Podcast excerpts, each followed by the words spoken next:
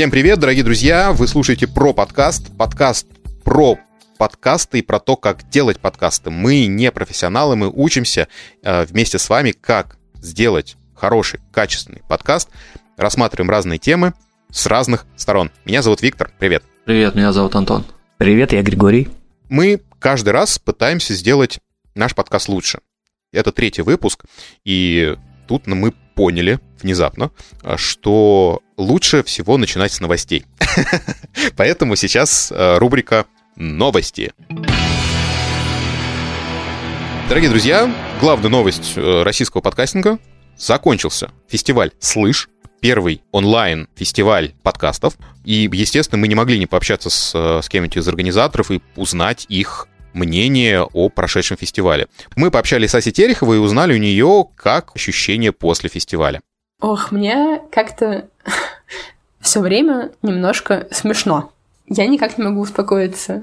Наверное, дело в том, что мы делали этот фестиваль играючи.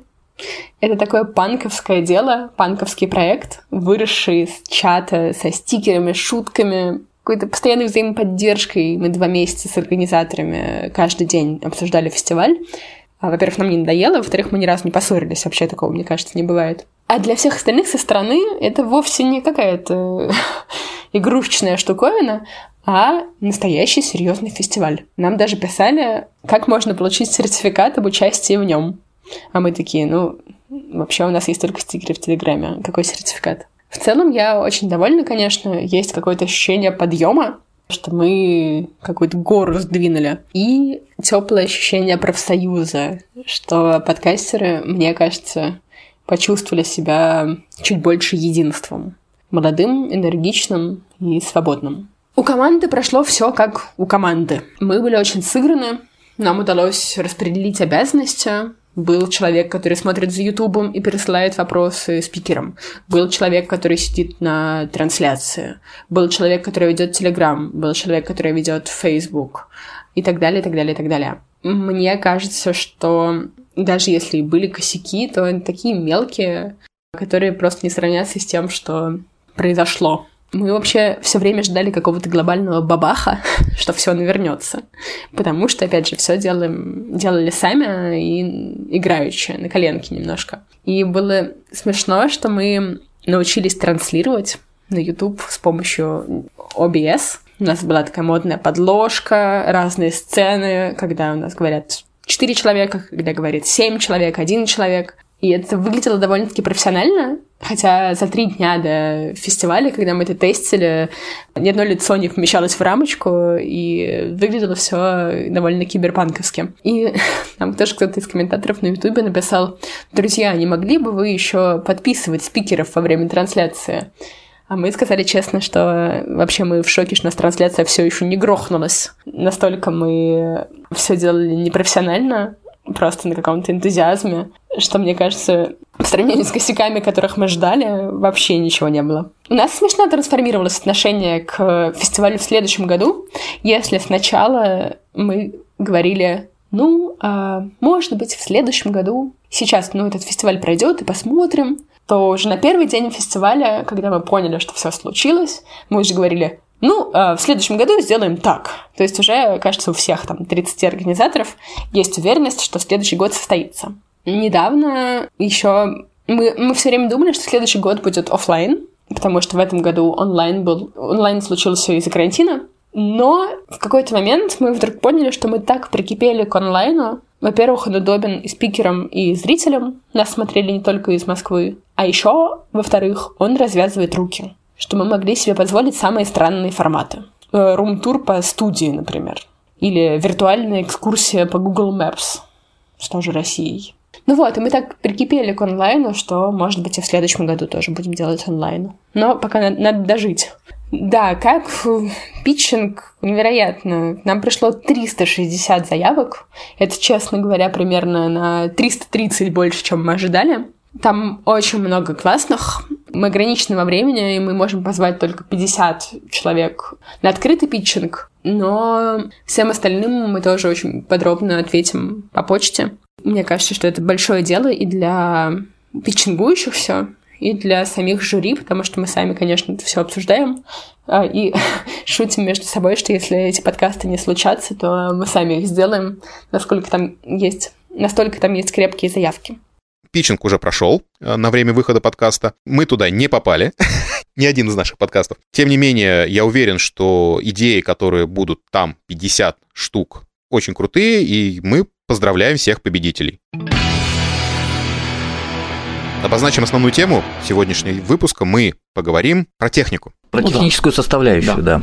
Мы в очередной раз попытались подумать, чем мы конкретно можем быть полезны, кроме как своим опытом мы делиться не можем, поэтому мы пригласили человека, который тоже может поделиться своим опытом, но его опыт чуть-чуть пошире нашего. Да, он музыкант, э, ютубер, действительно разбирается во многих вещах. Его зовут Виталий Голованов. Виталь, привет. Привет. Привет. Да. Привет, привет. Человек, который многим известен. Он запускал в свое время YouTube-канал «Ты хорошо». Он помогает выпускать не новости. Он запустил свой личный канал, называется «Хочу миллион просмотров». При этом он играет в музыкальной группе. Он коуч по YouTube-каналам. Виталий, скажи, пожалуйста, ты слушаешь вообще подкасты? Да. Какой твой самый любимый? Не сказать, что любимый, но по количеству намотанных часов это Джо Роган. А, ну, то есть англоязычный ты слушаешь. Джо Рогана все слушают. А русский язык? Нет. Жаль. Вообще даже не пытаюсь. Ну, понятное дело, у тебя абсолютно другое направление. Мы тебя пригласили как человека со стороны, чтобы ты рассказал, а как вообще а, ты работаешь со звуком, потому что у тебя на канале появляются периодически видео, в которых ты рассматриваешь с разных сторон разные микрофоны, советуешь разные звуковые сетапы при условии, что ты скорее помогаешь реально подкастерам, потому что те советы, которые даешь ты по поводу звука, наверное, в первую очередь цены подкастерам. То есть ты вот недавно разбирал разницу между Blue Yeti и аналогичным сетапом только с аудиоинтерфейсом. Я считаю, что эти советы полезны абсолютно всем, и музыкантам, и блогерам, и подкастерам, потому что аудиоинтерфейс — это вообще как бы центр твоей домашней студии. Если ты производишь какой-либо продукт, в котором звук — это составляющая, и эта составляющая там не для красоты, а несет основную функцию, например, доносит информацию. То есть, если ты записываешь подкаст, ты доносишь информацию через звук, голосом. Если ты записываешь видеоблог, ты тоже, наверное, рассказываешь вещи голосом. Так вот, звук там является ключевой практически вещью. Если ты серьезно относишься к этому делу, то аудиоинтерфейс — это то, что у тебя обязано быть. Парадоксальная ситуация в подкастинге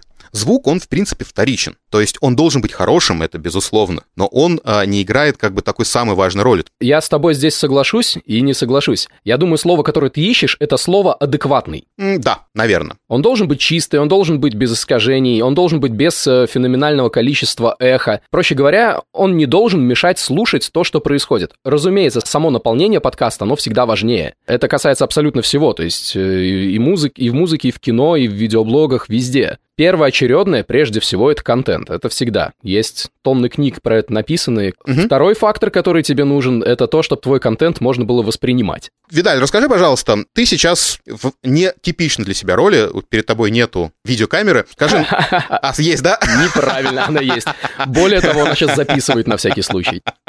Забавно. Ну, просто окей, ты сейчас все равно в нетипичной для себя роли, ты в подкасте. Какая у тебя сейчас этап? Расскажи, пожалуйста, на что ты сейчас записываешь звук? Прямо передо мной сейчас находится микрофон Rode NT1A. Это неплохой микрофон, но подкастерам я на самом деле его бы не рекомендовал. Он как бы хороший на самом деле. Можно его тоже взять и будет прекрасно, как вы слышите. Звучит великолепно. Но рекомендую посмотреть также и на подкастовые микрофоны, такие как Rode Procaster, кажется, если, если Да, это с, именно это с XLR. Который, если что, NT1A, он тоже с XLR, это не USB микрофон. Не берите USB-версии хороших микрофонов. А, там просто, извини, я... извини, сейчас перебью тебя, просто э, конкретно у Rode есть два абсолютно идентичных микрофона. Это Rode Procaster, он с XLR, и Rode Podcaster, он USB. Окей, не суть. Я просто как раз в эти микрофоны еще не залезал и там путаюсь. Дальше. Этот Rode NT1A вставлен в микшерный пульт слэш аудиоинтерфейс Z, точнее Allen and Heath ZR16 Firewire. Угу. Я думаю, Firewire уже нынче в компах ни у кого нет. Такое чисто музыкальная история осталась со старых времен. Да, забыть Я все интерфейс. надеюсь перейти как-нибудь на Thunderbolt или на, на USB 3.0, угу. но менять огромный шикарный полуаналоговый пульт не хочется так просто.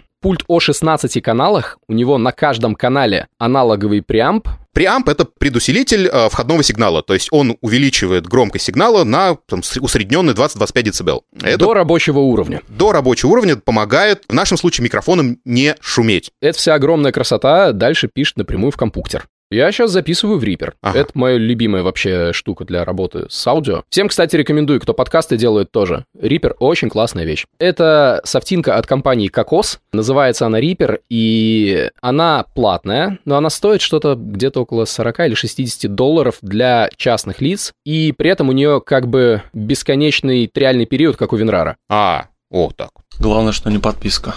Нет, там никаких подписок. Более того, за что я уважаю компанию Кокос, это за то, что у них нет DRM. А что это? Вообще никакого не встроено. DRM это, это когда ты, это когда программа проверяет, заплатил ты за нее деньги А, или нет. мгм, Это то, что кряками убирается. я понял. Так вот, в Reaper этого нет, да, поэтому даже крякать не надо. Единственное, что есть, есть этот вот окошко, которое напоминает тебе, что ты не купил. А, ну, как в Винраре всегда так было. Да, да.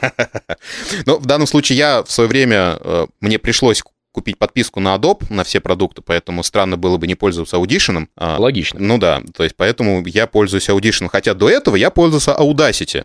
Audacity — это бесплатно, абсолютно open-source программа для записи и редактирования звука, которую, кстати, очень много, многие ругают. Audacity я слышал, я ей пользовался, когда нужно было что-то сделать быстро, и на компьютере не было нормального софта, но для того, чтобы получать годный звук, она не очень подходит. Опять же, мы говорим про адекватный звук, мы не говорим про, А, су- во- про супер-пупер, да? Тут есть два фактора. Один адекватность звука, второй workflow. Все цифровые, на самом деле, digital audio workstation звучат одинаково, звучат прозрачно, то есть они никак не звучат. За исключением тех, которые пытаются эмулировать какое-то аналоговое оборудование. Все остальные цифровые, они все складывают одинаково, они плагины применяют одинаково. Математика есть математика. 2 плюс 2 это 4, все. С этим ничего не поделаешь. Вопрос workflow. Я понял, что это самое главное. И вот Reaper в этом плане, это, конечно, просто чудо. У меня был опыт работы в Adobe Audition очень богатый. Так, ну, кстати, сравни. Я, Вот принципе, сравни. Сравнить? Ха-ха. Ну, приблизительно, я сейчас Э. не предлагаю тебе прям с анализ делать большой. Ну смотри, я в Audition жил очень долго, еще с тех времен, когда он назывался Cool Pro. Прожил в нем до версии CC 2015, кажись, или типа того. Но они где-то в районе пятой версии, они полностью выкинули весь старый код, они переписали с нуля всю софтину, сделали, чтобы она была 64-битной, Мгм. и потом начались еще вот версии CC. И вот на первых версиях CC я отвалился. Как раз-таки на первом CC без цифр еще. Ага, понятно. То есть у меня много опыта с Audition. Более того, я на нем записал целый альбом. И это была самая большая моя ошибка. Как Так, раз-таки здесь Audition показал всю свою ущербность и увечность. То есть до этого я думал, что, ну, все же великолепно. Дорожки есть, шины есть, sidechain есть, можно посылать э, дорожки туда-сюда, автоматизация есть, все есть. Оказалось несколько вещей, вот, которые полностью все покалечили. Во-первых, Audition тормозной. Не знаю, вылечили ли они это сейчас, но тогда это была просто жесть. То есть у меня был э, музыкальный сессия с песней, там много дорожек, барабаны, каждый барабан записан на отдельную дорожку, некоторые под аж двумя микрофонами на один барабан, потом там гитары тоже, 15 микрофонов на них, потом вокалы, потом разголосовки, потом дополнительные гитары тоже по несколько микрофонов. Очень обширная сессия. На все это нужно накидывать обработку, там нужна компрессия, там нужна эквализация, там нужно, ну, в общем, все это сведение. Так вот, Audition, в принципе, начинал тормозить так жестоко, что я не мог работать э, с не замороженными более чем тремя дорожками. Мне приходилось периодически останавливать процесс и замораживать дорожки. ну для когда целого перешел альбома, же- наверное, это целая боль, наверное, вот так вот ты, наверное, мучился. Это была гигантская боль. Это, это была просто огромнейшая боль. И когда я перешел на Reaper, я обратил внимание, что у меня очень тяжелая сессия сведения, и она практически не тормозит. У меня ничего не надо замораживать, все работает. Может быть, разве что буфер увеличить, но все работает. Ничего не тормозит. Круто. Мораль. Давай, да. Мораль истории. Не каждый, конечно, я просто ожидаю сейчас такие, ну я же не собираюсь записывать альбом музыкальный, да? Это просто показатель того, что эта штука кушает ресурсы в вашей системе, и на что-то другое параллельное не остается ресурсов. А, соответственно, могут быть какие-то глюки при записи, например, если у вас там оперативки начинает не хватать или процессора и так далее. Reaper в этом плане очень хорошая вещь, потому что, как они сами говорят, разработчики, мы хорошие программисты. И они хорошо справились с оптимизацией всей. Он очень шустренький. Он работает на очень слабых системах. Ну, вот, кстати, хорошая рекомендация, друзья мои, попробуйте Reaper вместо Audacity, то есть тем более, что у него реальная версия бесконечна. То есть если э, вам понравится, то можете купить. Он действительно стоит, если ты говоришь 40-60 долларов, понты по сравнению с, там, с той же самой Audition, который я уже отдал больше тысячи. Я, кстати, посмотрел, она еще и кроссплатформенная для macOS тоже есть. Ой, я на Audition тоже очень много денег выкинул. Я же сначала его купил там за 700 евро. Потом новый апдейт вышел, большой. Нужно было снова его купить. За это я очень не люблю покупать программы, но подписки, кстати, в этом отношении спасают. Подписки это хорошо. Подписки, я да, вот это как удобно. раз э, Photoshop и Lightroom выписываю по подписке, мне замечательно. Иногда даже расширяюсь до премьеры, если надо, Мгм. и всего остального. Юзабилити Reaper удобнее Audition или так, в принципе, одинаково? Удобней. Удобнее, окей. Еще у Reaper есть одно классное свойство, которое, до которого Audition и вообще всем остальным э, до э, Digital Audio Workstation, как до Луны пешком. У Reaper есть такое клевое свойство, но оно называется, если ты поймал себя на мысли, что ты делаешь какую-то операцию, которая очень муторная, подумай, а можно ли сделать это проще в Reaper? Мгм. Типа, а может ли Reaper так? Как правило, Reaper так может. И, как правило, Reaper может это делать удобней. Там есть тонны всяких скриптов, там есть тонны разных удобных штук. То есть я сейчас так прям примеров вспомнить не могу, но есть очень-очень много мелочей, которые ускоряют рабочий процесс и позволяют делать очень классные штуки. Круто, круто. Я, кстати, даже что-то даже не, не размышлял никогда об этом. Скажи, пожалуйста, давай сейчас немножечко за технику поговорим. За технику.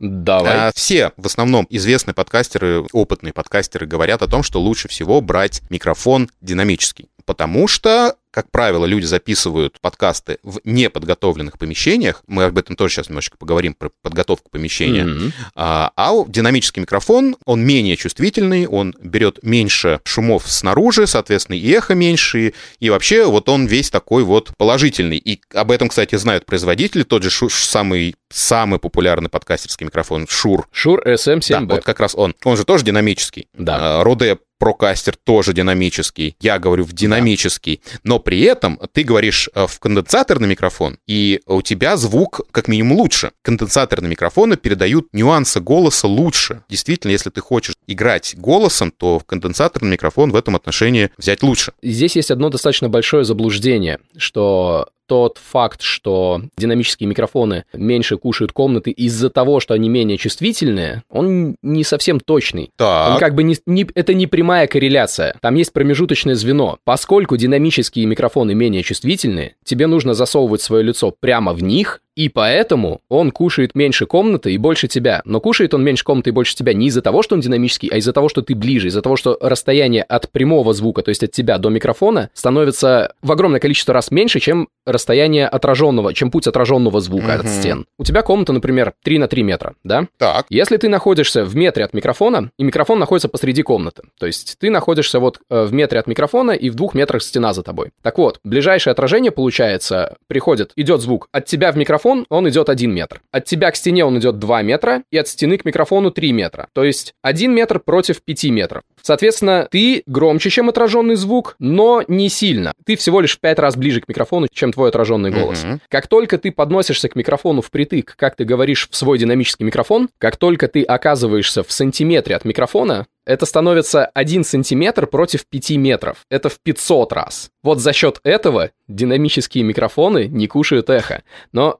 шутка в том, что в конденсаторный ты тоже, в принципе, можешь говорить с расстояния примерно в кулак, и он будет прекрасно Ну, а звук звучать, и все будет хорошо. С расстояния в кулак не особо. Динамический микрофон, если ты в него говоришь с расстояния 1 сантиметр и 1 метр, а, у тебя приблизительно, ну, интонация голоса не меняется. А если ты в конденсаторный говоришь с расстояния 1 метр и 1 сантиметр, это два разных голоса. Там басов появляется огромное А, количество. Поэтому, да, это называется proximity эффект, и просто не надо говорить с расстояния в 1 сантиметр. В принципе, достаточно расстояния в кулак где-то, то есть, ну, сантиметров 15, 10-15. Мгм. Вот сейчас я говорю с расстояния как раз-таки, ну, не знаю, 10-15 сантиметров, и все прекрасно. Но при этом мы не избавимся от эха. Конденсатор микрофон, он более чувствительный, ему нужно фантомное питание. Хотя, а, если ты пользуешься динамическим микрофоном, у тебя, скорее всего, есть преамп, и этому преампу нужно фантомное питание. Ну, нет, прям по фантомное питание не нужно прям может выдавать фантомное питание. Все-таки начинающему подкастеру какой лучше микрофон-то выбрать? Начинающему подкастеру Да, ну может быть э, там зависит от бюджета. до 100 евро, допустим. До 100 евро я советую начинающему подкастеру взять аудиоинтерфейс Steinberg UR12 и самый дешевый микрофон. Да, может быть, не до 100 евро, будет чуть больше 100 евро. Потому что лучше прямо сразу войти в мир XLR микрофонов, потому что в мире USB микрофонов это будет просто выброшенные на, де- на ветер деньги, вот там эти 30 баксов, Вот сколько, 60 баксов, сколько Э, потратишь. Друзья мои, мы э, есть видео у э, Виталия на канале, э, где он э, разносит пух и прах Блюете, самый популярный подкастерский микрофон э, USB. И Многие я смотрел это видео, я согласен на 80%. Но я не согласен, знаешь, с чем? Мы говорим про два вида людей, да, которые пришли делать контент, им пофиг куда, то есть есть...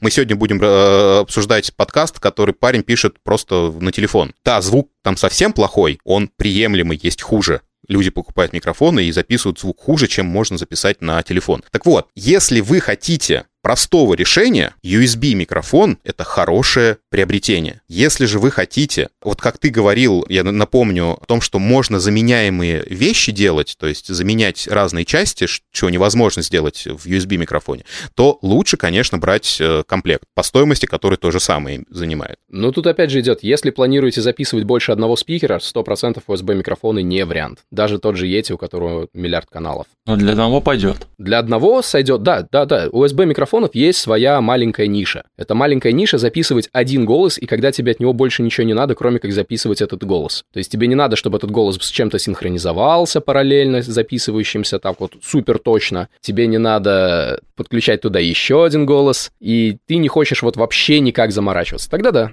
тогда, тогда USB-микрофон это твой выбор. А я напоминаю, что один из самых популярных видов подкастов в России — это интервью. Тогда нужен обязательно нужен какой-либо способ записывать XLR-микрофоны. Либо аудиоинтерфейс, либо рекордер. Если в поле выезжаете, то нужен рекордер мобильный. Но, кстати, сейчас э, недавно а, компания Zoom, та самая компания, которая выпускает великолепные рекордеры, самые лучшие, на мой взгляд, ну, то есть в том ценовом диапазоне, они выпустили аж на 6 XLR-входов аудиоинтерфейс-рекордер, и можно аж писать туда все. Это Zoom H8, что ли? да, да, по-моему, аж 8. Zoom H8 это такой просто монстр. Это, это, это огромный японский робот в маленьком флаконе. так на, Вы на видели, как он на паука похож, на паука похож. Да, да, да, очень да, крутой. Да, да, это нечто. Но я, честно говоря, не, мог- я не могу представить себе, когда мне понадобится 6 дорожек, 6 отдельных микрофонов. То есть я могу себе представить 4, и такие зумы есть. Zoom H6, который с четырьмя входами у себя на тушке, может писать 6 каналов. У него съемная голова, и вместо нее в комплекте, по-моему, даже идет, или отдельно можно докупить. Да, купить. э, идут дополнительные входы на еще два микрофона. То есть вместо этих вот встроенных двух микрофонов можно получить еще два входа. То есть и так 6 входов можно получить из Zoom A6. Так что если кто-то вдруг здесь слушает и решил, что мне нужно 6 входов, то можно поменьше Zoom купить подешевле. Вывод такой простой, да, то есть мы, в принципе, на самом деле э, хотели поговорить как-то о технике. Если такой подводить итог, предварительный, мы не заканчиваем, это значит, что лучше аудиоинтерфейс, Когда выбираете аудиоинтерфейс, обязательно, обязательно смотрите, какая у него разрядность оцифровки. 16 бит не покупать, ни в коем случае. 24 бита классно, спокойно берем. Это супер важно. Так, а в двух словах разницу. Я сейчас записываю курс по аудио, и я все, все откладываю этот урок про вот это объяснение, потому что я не могу придумать, как это объяснить проще, не залезая во все нюансы записи цифрового звука. Ну, основная идея такая. Разрядность влечет за собой шумы. Там есть такая вещь, как шум квантования. Чем больше у тебя бит, чем с большей точностью ты записываешь звук, тем ниже этот шум квантования. И когда ты записываешь звук с 16 битами, и ты записываешь, например, с нормальным хедрумом, то есть, как рекомендуется, минус 18 дБ хедрума на записи, ты слишком близко приближаешься к шуму квантования. Получается, что когда ты начнешь вытягивать эту запись, у тебя будет вот этот вот цифровой шум громче. Мгм. И это как бы казалось не проблема, потому что вроде как все равно там хватает около 40, получается, децибел до шума, все равно обычные интерфейсы сами, э, Преампы все равно чуть больше даже, может быть, фонят, но преампы-то фонят не супер равномерно по всему спектру. В общем, короче, шум квантования наш злой враг, и если ты прям даже сделаешь так, чтобы не фонил, то да, ты упираешься в него. В общем, короче, 24 бита хватает с головой, 16 бит будут проблемы. Я понял. Могут быть не часто, не в каждом случае, но они будут. Если ты случайно вдруг не докрутил гейн на предусилителе, если ты записываешь 16 бит, если ты реально серьезно промазал, так децибел на 10-20 ниже сделал, считаю у тебя запоротый звук практически, да, ты, значит, ты существенно его запорол. Если ты не докрутил на 24 битах, это не проблема. А, кстати, а, многие подкастеры пишут на один микрофон, когда ставят его в центр и говорят туда все вместе, такое встречается. И действительно, тогда лучше брать 24-битную э, звуковую карту, чтобы можно было вытянуть голоса, чтобы они звучали как минимум хорошо. Нет, они не будут звучать хорошо, нормально. Он мы сейчас Грише пишем конденсаторный вдвоем. Ну, кстати, вот ваш конденсаторный микрофон очень хорош. То есть, опять же, сегодня будем говорить о подкастах, которые записывают такое ощущение, что на один микрофон, и вас слышно нормально. Вот, Виталий, ты можешь сказать, вот есть ли ощущение, что они пишут два микрофона? Просто тут э, насчет конденсаторности USB микрофонов еще вопрос. И, может быть, возможно, что он электретный, а не конденсаторный. Все-таки это большая разница. А, который микрофон? Это аудиотехника, какой у нас? ATR 2050. Если разницу между динамическим и конденсатором я понимаю, то вот разницу между конденсаторным и электретным я не понимаю. В чем вообще разница? Электретный микрофон — это тоже конденсаторный микрофон. Просто разница заключается в том, каким образом у нас работает конденсатор. Конденсаторный микрофон, он работает на том, что у тебя есть две пластины конденсатора. Одна из этих пластин является мембраной микрофона. Она качается как бы за колебаниями воздуха, и от того, что она качается, у тебя меняется емкость конденсатора. Дальше при помощи нехитрой схемы это изменение емкости конвертируется в электрический ток. Такой же, как выходит из динамического микрофона сразу из катушки. Но, чтобы конденсатор работал, чтобы у него была емкость, у него должен быть заряд. Одна пластина должна быть заряжена отрицательным зарядом, другая положительным. То есть то самое фантомное вот. питание. Да, и есть два способа получить этот заряд на конденсаторе. Один способ — подать его на этот конденсатор извне это как раз-таки то самое фантомное питание. На особо старых микрофонах, до того, как фантомное питание стало стандартом во всех пультах аудиоинтерфейсах, была такая штука, как внешний блок питания, такая большая дура, которая втыкается в розетку отдельно вместе с микрофоном. То есть у нее два провода, один в блок питания и в розетку, второй в пульт. Это всякие микрофоны типа Neumann U87, например, они все еще такие. А сейчас, э, да, это подается вот фантомное питание. А электретный микрофон, он сделан иначе. Там используются электретные материалы, то есть материалы, которые сами держат заряд. Типа как эбонитовая палочка, знаешь, потер, и она заряд держит. Только чуть более продвинутый вариант. И фишка в том, что мембрана, которая в конденсаторном микрофоне, она может быть тоньше, потому что она может быть просто там металлический, там тоненькая фольга какая-нибудь. Мембрана в электретном микрофоне, она чуть жирнее. Она ближе уже по толщине к мембране в динамическом микрофоне. И от этого там меньшая чувствительность, скажем, к высоким частотам, к транзиентам. То есть она, ну, все последствия более тяжелой мембраны идут. Но это же нормальный микрофон для записи звука, голоса. Вполне. Всё. Если тебя устраивает по звуку звук динамического микрофона, то я вообще не вижу проблем с электретными микрофонами.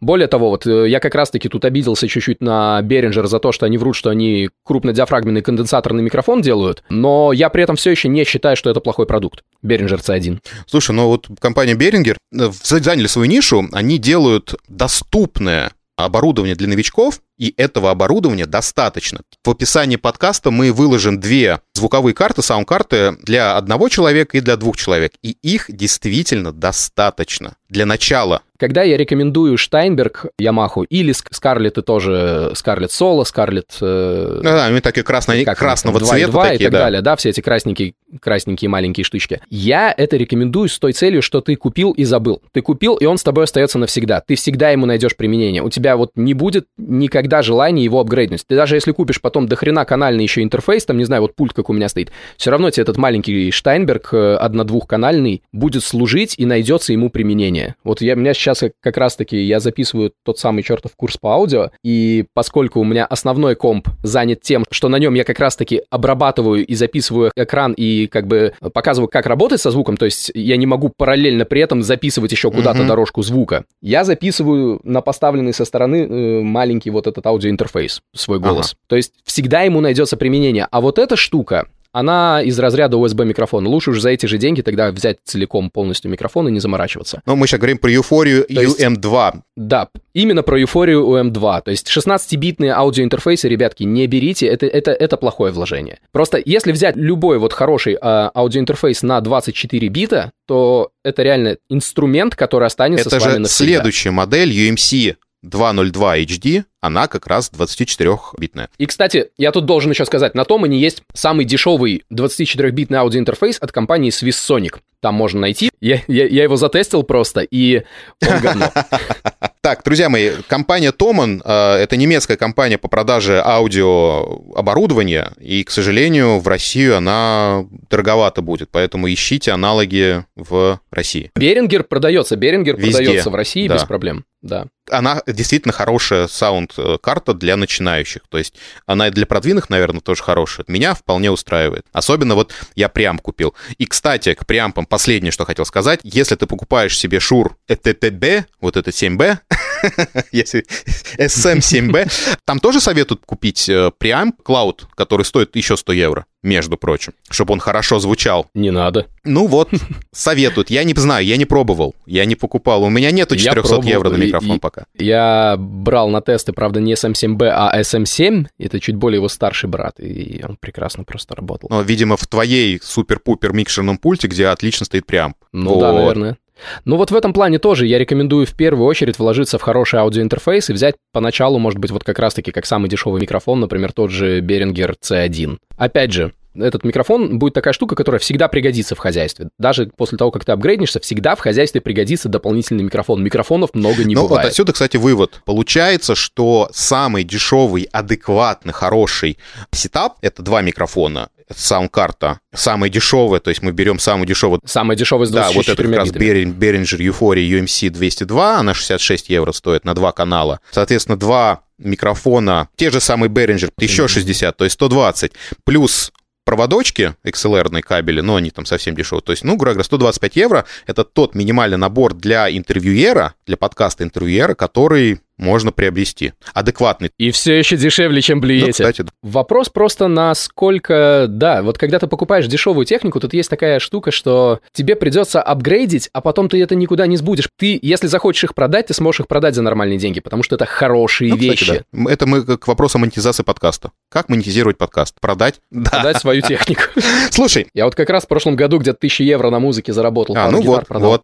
А, давай-ка под конец а, немножечко поговорим про подготовку помещения. У тебя тебя на твоих видео видно, что, и ты об этом неоднократно говоришь, что у тебя помещение подготовлено.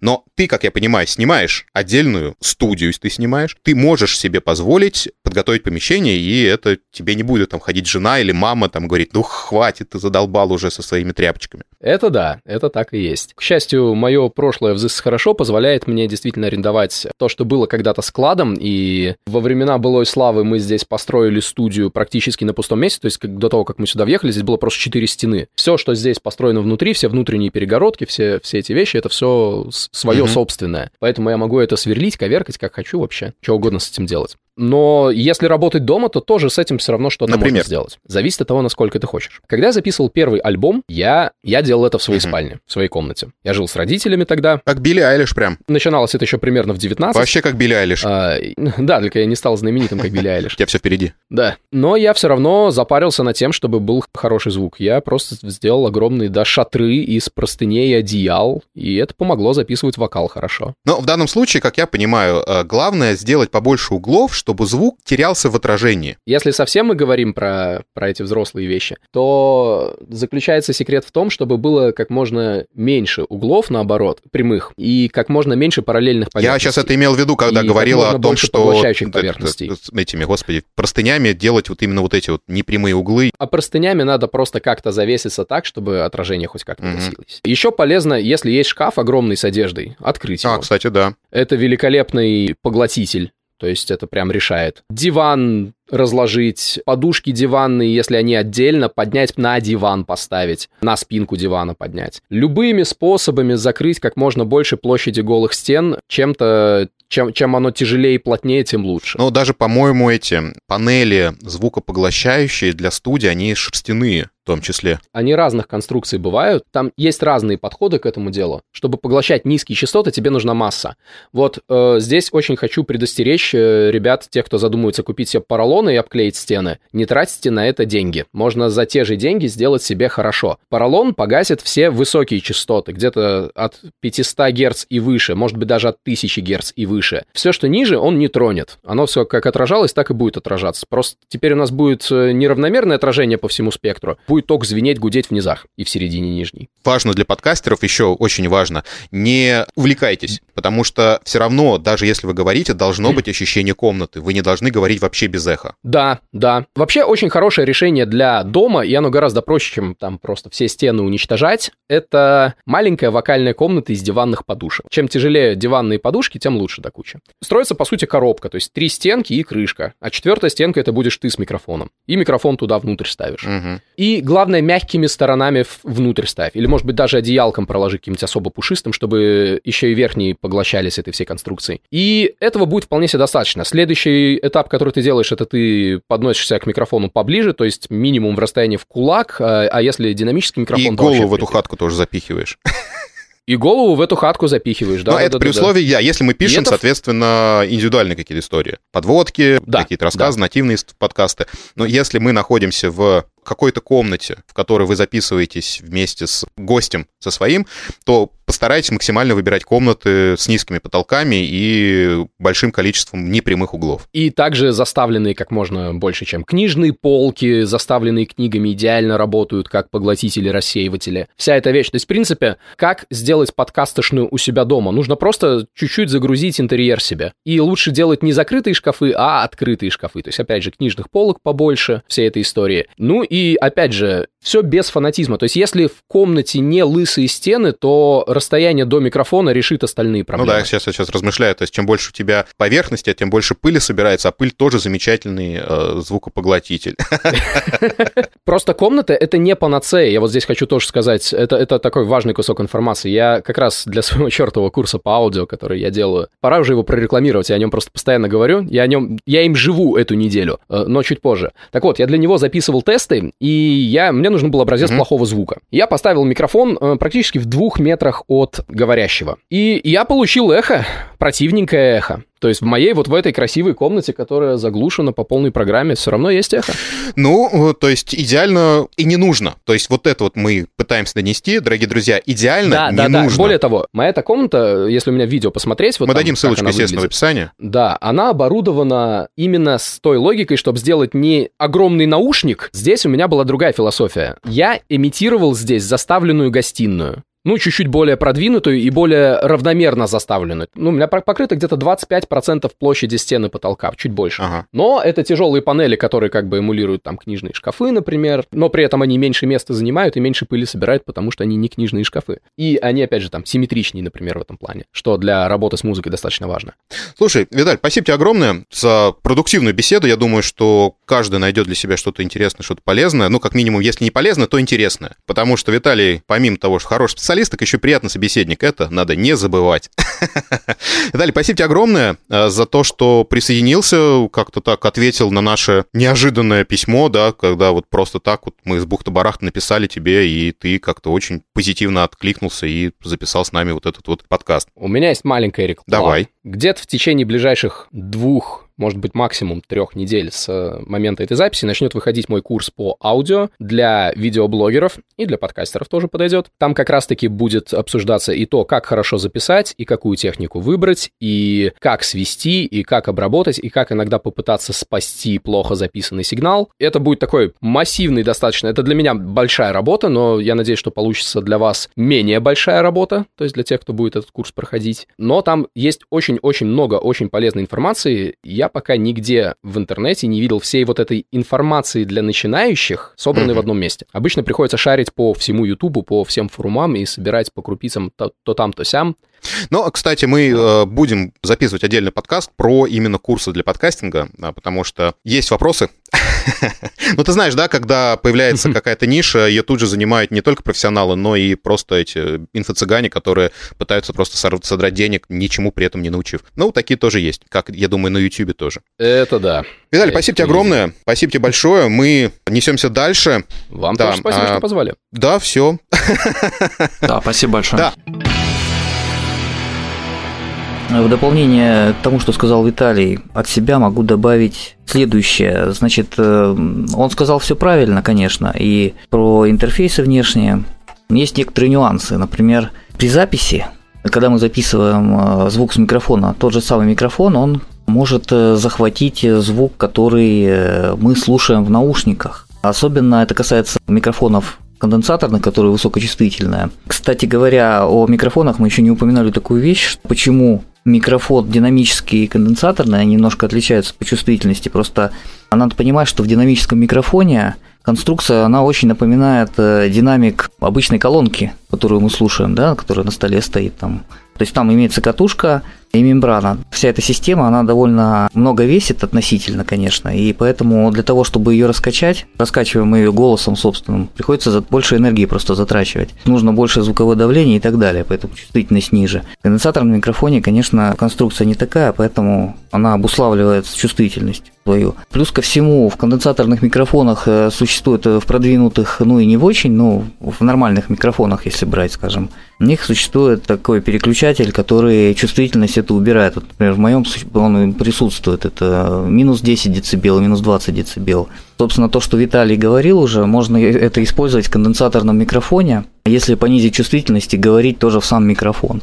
Тем самым мы все эти отражения и реверберации, которые в комнате, мы можем резко снизить на фоне увеличившегося значит, нашего голоса по громкости. И то, что касается интерфейсов и наушников – чем э, еще хороши интерфейсы вот эти внешние, да, студийные? Тем, что в большинстве из них присутствует так называемый сквозной канал, то есть мы можем мониторить то, что у нас на входе и на выходе. Когда наушники подключаем, как правило, в этих интерфейсах есть вход для наушников с усилителем собственным, для того, чтобы, чтобы собственно, и мониторить э, звук, который мы записываем. Это очень удобно, когда мы сидим в наушниках целиком, не на одно ухо. В более дешевых моделях это просто кнопочка, в более продвинутых там можно плавненько все это регулировать. Это очень удобно. И э, в этих же интерфейсах присутствует петлевой канал, так называемый, луп, он там называется. То есть это удобно, когда ты пишешь э, в два потока, допустим, вот в частности я это использую. Я записываю звук с интернета, например, ну, гостей, которых мы приглашаем и так далее, и, собственно, свой звук студию в какую-то, да, я в две дорожки пишу это, и в этом плане очень удобно использовать вот эти звуковые карты внешние, потому что в них присутствует э, вот эта возможность.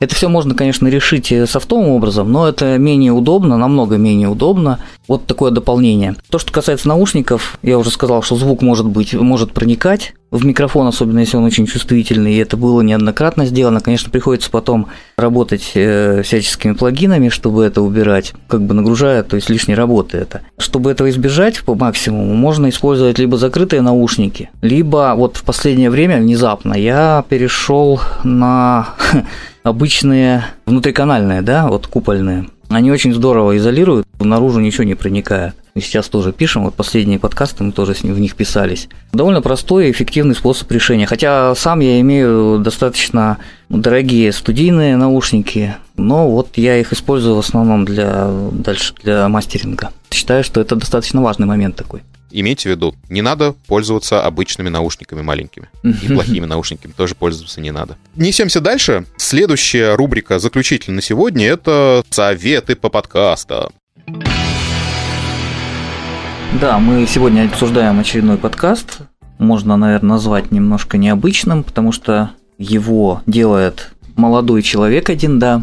Ему 16 лет, зовут его Александр а подкаст его называется... «Будни сурка». Давайте так, в двух словах, о чем это? Да, это молодой человек э, записывает свои мысли, это такой блог, лайф-блог в аудиоформате. Что произошло с человеком, что хочется сделать, какие-то планы, какие-то ощущения, рекомендации прочитанных книг и так далее. Ну, собственно, я могу про свои ощущения, потом Антон, может быть, расскажет. Ну, все последовательно.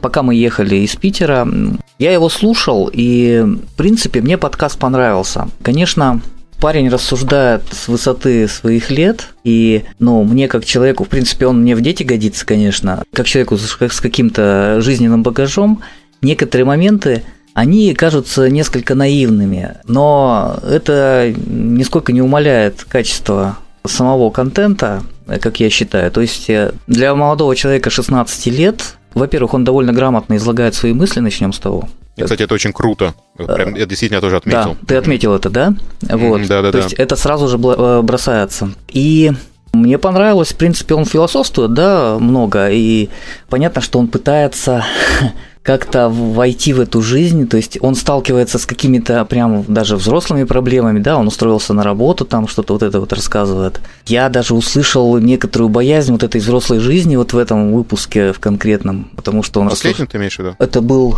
по-моему, последний, да, выпуск. В принципе, мне было интересно его слушать. Первую, конечно, хочу отметить, что его речь, она отличается довольно серьезно от э, сверстников, как мне кажется. Ну, давай по-честному, парень начитанный, парень Да, очень много читает, да, и да. это прям слышно. Да, да, да. То есть чувствуется, что па- парень действительно он читает много. Мне подкаст понравился. Правда, Мгм. немного я, конечно, слушал. Ну, я хочу послушать еще несколько выпусков, чтобы окончательно сделать какие-то выводы. Ну и, соответственно, какие-то свои выводы напишешь да. в чатике. Да, возможно, напишу. И то есть э, то, Может что быть, рекомендации какие-то. То, что, то, что, конечно, он э, качество звука это, это вторично, как мы уже говорили. Это не Но, мешало тем не менее, нисколько. качество звука плохое. Качество звука, да, но, собственно, он, понимаешь, он... Нет, смотри, смотри, смотри, я сейчас думаю, перебью да, тебя. хорошо. Сегодня будем говорить еще об одном подкасте э, с плохим качеством звука, и где качество звука прям совсем плохое. У Саши хорошее качество звука, потому что он пишет э, Да. в Dolby On на телефон. У него нет поп-фильтра, который Мгм. помог бы ему очень-очень сильно. Ну да. Собственно, от парня в 16 лет ждать многого, я думаю, тут можно простить, в принципе. То есть звук приемлемый, скажем так. Да, да, звук хороший. Вот, вот и все. Наполнение, я считаю, интересное, особенно для его возраста вообще. Вот рекомендую, особенно молодым людям до 20 лет, скажем так. Кстати, и постарше тоже людям понять, чем живет Да. молодежь, это тоже Да, круто. да, да, кстати И, говоря, есть да. и, по- и становится понятно, что живем те же самые. Те же самые мысли, те же самые. Да, да. Просто дело в том, что он более идеи. грамотно может их э, с высоты своего возраста выразить. Да, молодец. Да, мне тоже показалось, что это такой некий аудиодневник, где он излагает свои мысли, видение, то, что он прочитал. Он также еще и смотрит достаточно много сериалов, фильмов. Он об этом тоже в подкасте у себя рассказывает. Да, по поводу качества звука. Действительно, в последнем выпуске прям было видно, что Александр записывал кусками, и это прям, ну, мне, мне по крайней мере, вырезалось в ухо. Разный э, звук, разные качества, и мне кажется, он переусердствует с реверберацией. Вот прям это прям слышится, прям. А ты знаешь, это проблема, кстати, Dolby On программы. Там А, надо это галочку проблема, снять. да? Мгм. А, я есть, почему-то думал, он пытался поиграться немножко со звуком. Может быть, я не знаю, но вот я знаю, что вот у Dolby On есть проблема с э, реверберацией, то есть она добавляет ее какое-то А, значит, она количество. просто, может быть, пытается красить немножко. Мгм. Да, да, что да, да, да. Бывают там э, реверы всякие накладываются, да. Да, и вот по поводу самого подкаста, вот тоже вот я с Гришей здесь вообще на 100% согласен. Очень э, достаточно у него серьезные такие темы, и он пытается говорить э, про взрослую жизнь. И да, я тоже почувствовал, что он немножко ее боится. Он анализирует, да, какие-то моменты сравнивает, да, он там на работу устроился, он там рассказывает свои переживания, что действительно ему тяжело даются вот эти первые деньги. И ты знаешь, я на тот момент, когда слушал вот подкаст, и я почему-то начал вспоминать себя в 16 лет, а я себя в 16 лет прекрасно помню, прекрасно помню, какие у меня были на тот момент проблемы, и э, как я там пытался с ними бороться, и то время, когда мне было 16 лет, у меня не было интернета, у меня не было такого объема информации, да, чтобы я там мог почитать, там какие-то сайты посмотреть, и поэтому я как-то, я не знаю, пытался это все сам преодолевать, у меня там в школе были проблемы, у меня не было никакой поддержки со стороны там взрослых, и у меня не было на тот момент даже друзей, просто так одноклассник, с которым мы там хорошо общались.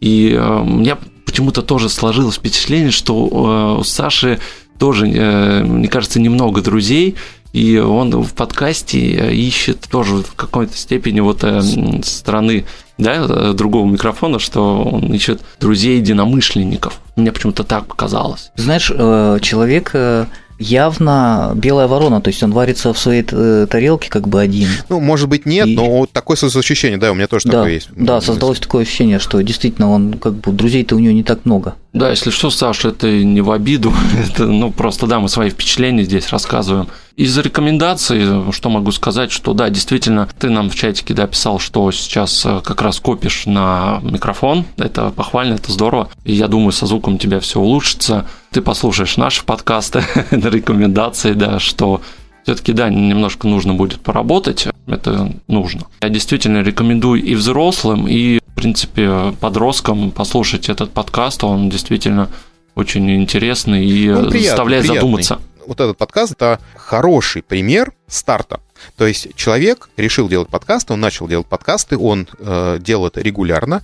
А я не, не могу сказать, что прям контент прям огонь, но действительно интересно некоторые подкасты послушать, некоторые эпизоды. Но это действительно тот учебный подкаст для человека, то есть это первая ступенька в подкасте. И такие вещи надо не бояться делать, потому что ты, набираясь опыта, ты э, идешь дальше. Если этот подкаст как-то переформатируется и станет каким-то другим, или он закроется и человек откроет новый подкаст, о чем он говорит, кстати, в одном из своих последних подкастов, о том, что он открывает новый подкаст. И это, на мой взгляд, очень круто. Сам подкаст послушать действительно можно.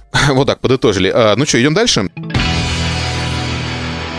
А, соответственно, дальше рекомендации. А, рекомендации, да, по подкасту. Ну давай, раз ты начал, э, расскажи про свой, начни.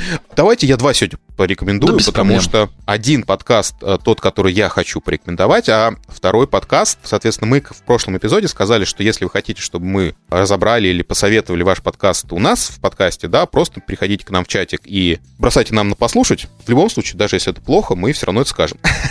Так вот, сейчас э, неплохой подкаст, а очень даже хороший подкаст, называется Flight Mode. К нам пришли в чатик и дали послушать подкаст подкаст про гражданскую авиацию. Человек слышно, что горит этой темой, в ней хорошо разбирается, и подкаст, в котором он разговаривает с разными профессиями в гражданской авиации. И бортпроводники, и а, какие-то технические специалисты, и аналитики. В общем, действительно очень крутая, интересная штука, и качество звука хорошее. Есть большой, как я понимаю, телеграм-канал, также называется Flight Mode. Единственная ложка дегтя вот во всей этой истории — это плохое описание самого подкаста. Там ничего не написано, непонятно о чем это, пока не начинаешь слушать.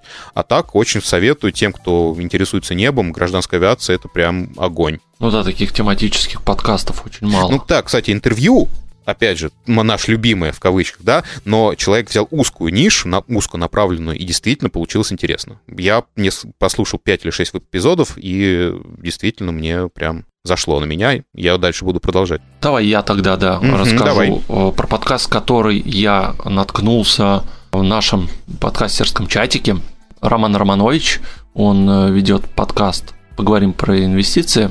Я и Витя тоже занимаемся инвестированием, такие мы немножечко начинающие, да, инвесторы. И, ну, я там э, совсем начинающий. Да я тоже, на самом деле, я там начинал одно время и потом у меня был долгий перерыв. Подкаст Романа, он про инвестиции, и он действительно подойдет начинающим инвесторам. Он рассказывает в каждом выпуске, сначала у него идут новости какие-то фондового рынка, что произошло за неделю, в неком смысле похоже на наш. Да, он то есть рассказывает, какие котировки выросли, что там падало, что наоборот росло. Быстренько такая выжимка за неделю, очень полезная достаточно. И после этого он приступает к какой-то основной теме, он разбирает кусочками, то есть не так э, сразу э, наваливается, да, чтобы там у тебя мозг взорвался, а именно отдельно берет там, допустим, дивиденды, берет э, там, может быть, э, трейдинг, приглашает гостей достаточно интересных, которые тоже э, не профессионалы профессионала занимаются, у них есть там основная какая-то цель.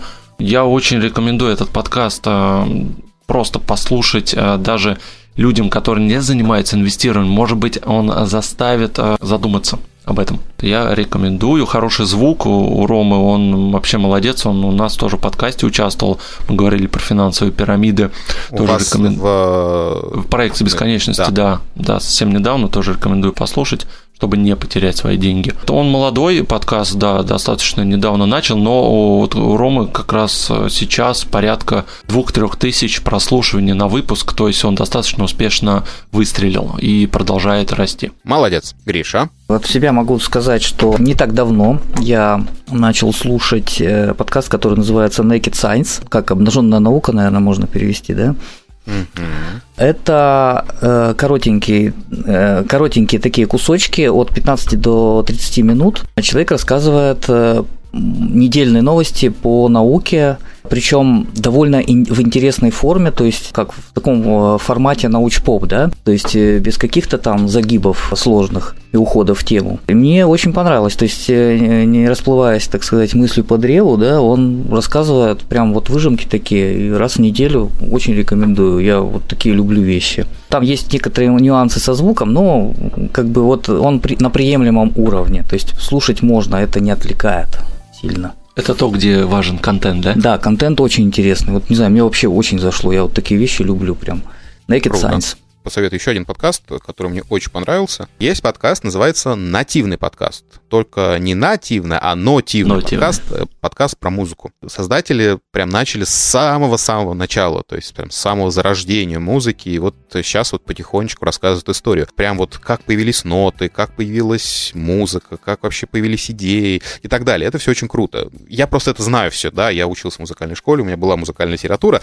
Я все жду, когда пойдут разные классические произведения, разборы, истории музыкантов и так далее. Я думаю, что до этого дойдут. Так что я советую всем нативный подкаст. Уже вышло 5 эпизодов. Так, ну что, дорогие друзья, получился, по-моему, отличный выпуск. Давайте прощаться. Да, получилось действительно очень продуктивно, я бы сказал, и здесь информацию найдет в этом выпуске и как начинающий подкастер, так и заядлый уже такой звуковик, как Гриша, такой рок- рок-н-ролльщик.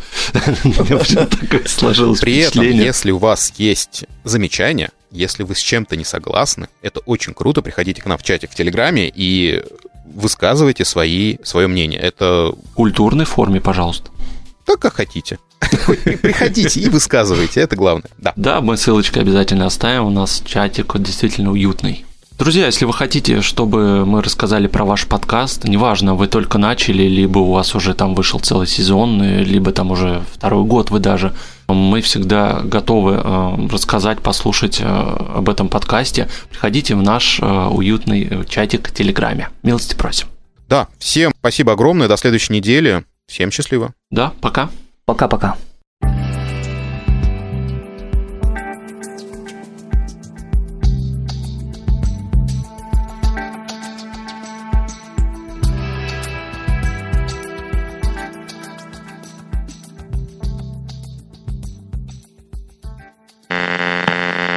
Новости. Такая отбивочка. Отбивочка. Придумал, давайте сделаем так, как будто нам Spotify занесли. Каждый выпуск говорим уже про них. Хорошая мысль. Да. Каждый раз, каждый выпуск намекаем, намекаем. Да, Алексан... э, Александрный. Э, Алексаторный. Кондентретный.